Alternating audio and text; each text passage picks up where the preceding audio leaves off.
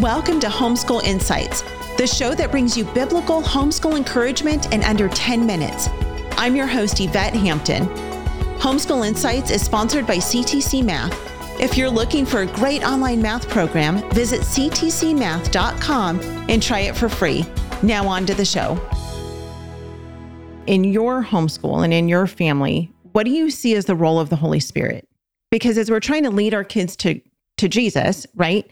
And we always talk about this like, we can't do this on our own. The Holy Spirit's going to help us, the Lord's going to help us through this. But what does that even mean? I think I, some, you know, homeschool parents might be like, what, what do you even mean by that? What is, mm. I, obviously, you know, the Holy Spirit part of the Trinity. Talk about that though. Talk through what is the role of the Holy Spirit when it comes to homeschooling and parenting our kids.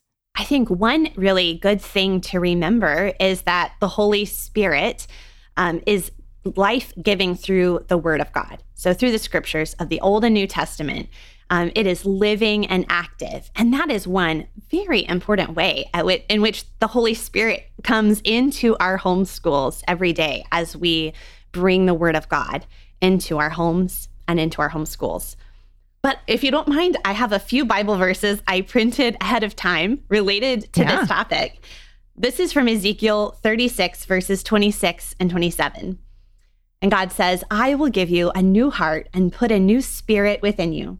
I will take the heart of stone out of your flesh and give you a heart of flesh. I will put my spirit within you and cause you to walk in my statutes, and you will keep my judgments and do them. And so there you see this like combination of, okay, a new heart, a love for God's law, and then the ability to do it, right? Mm-hmm. And so I think that is such a beautiful, I mean, I'm getting goosebumps just thinking about it. Like the Holy Spirit is there, not just in our hearts, but working in our children yeah. to give them eyes to see and ears to hear, to know it, but then to also be able to walk in it, which is just amazing. Right.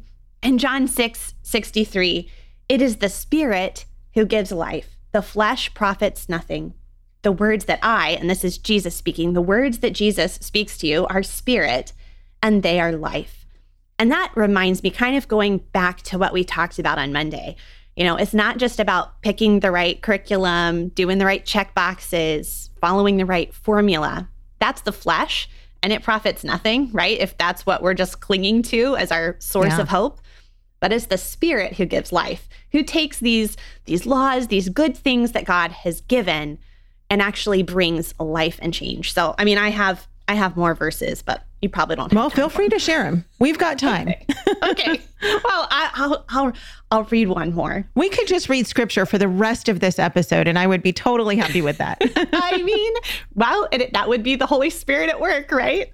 Right. Okay. So romans 8 2 says, For the law of the Spirit of life in Christ Jesus has made me free from the law of sin and death.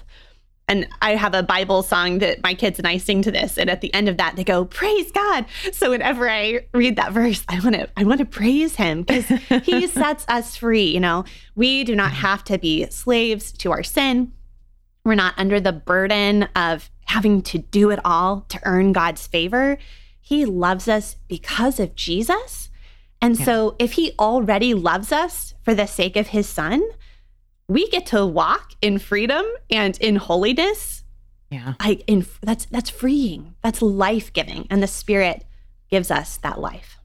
Yeah. I want to park there for just a second because I think that's such an important point is that we sometimes feel or maybe people who who don't know the Lord um, I should say feel like if we give our lives to the Lord, if we surrender everything to Him, it's going to be oppressive somehow, right? And it's the complete opposite of that. There is so much freedom in Christ. And that's that's where true joy and hope comes from.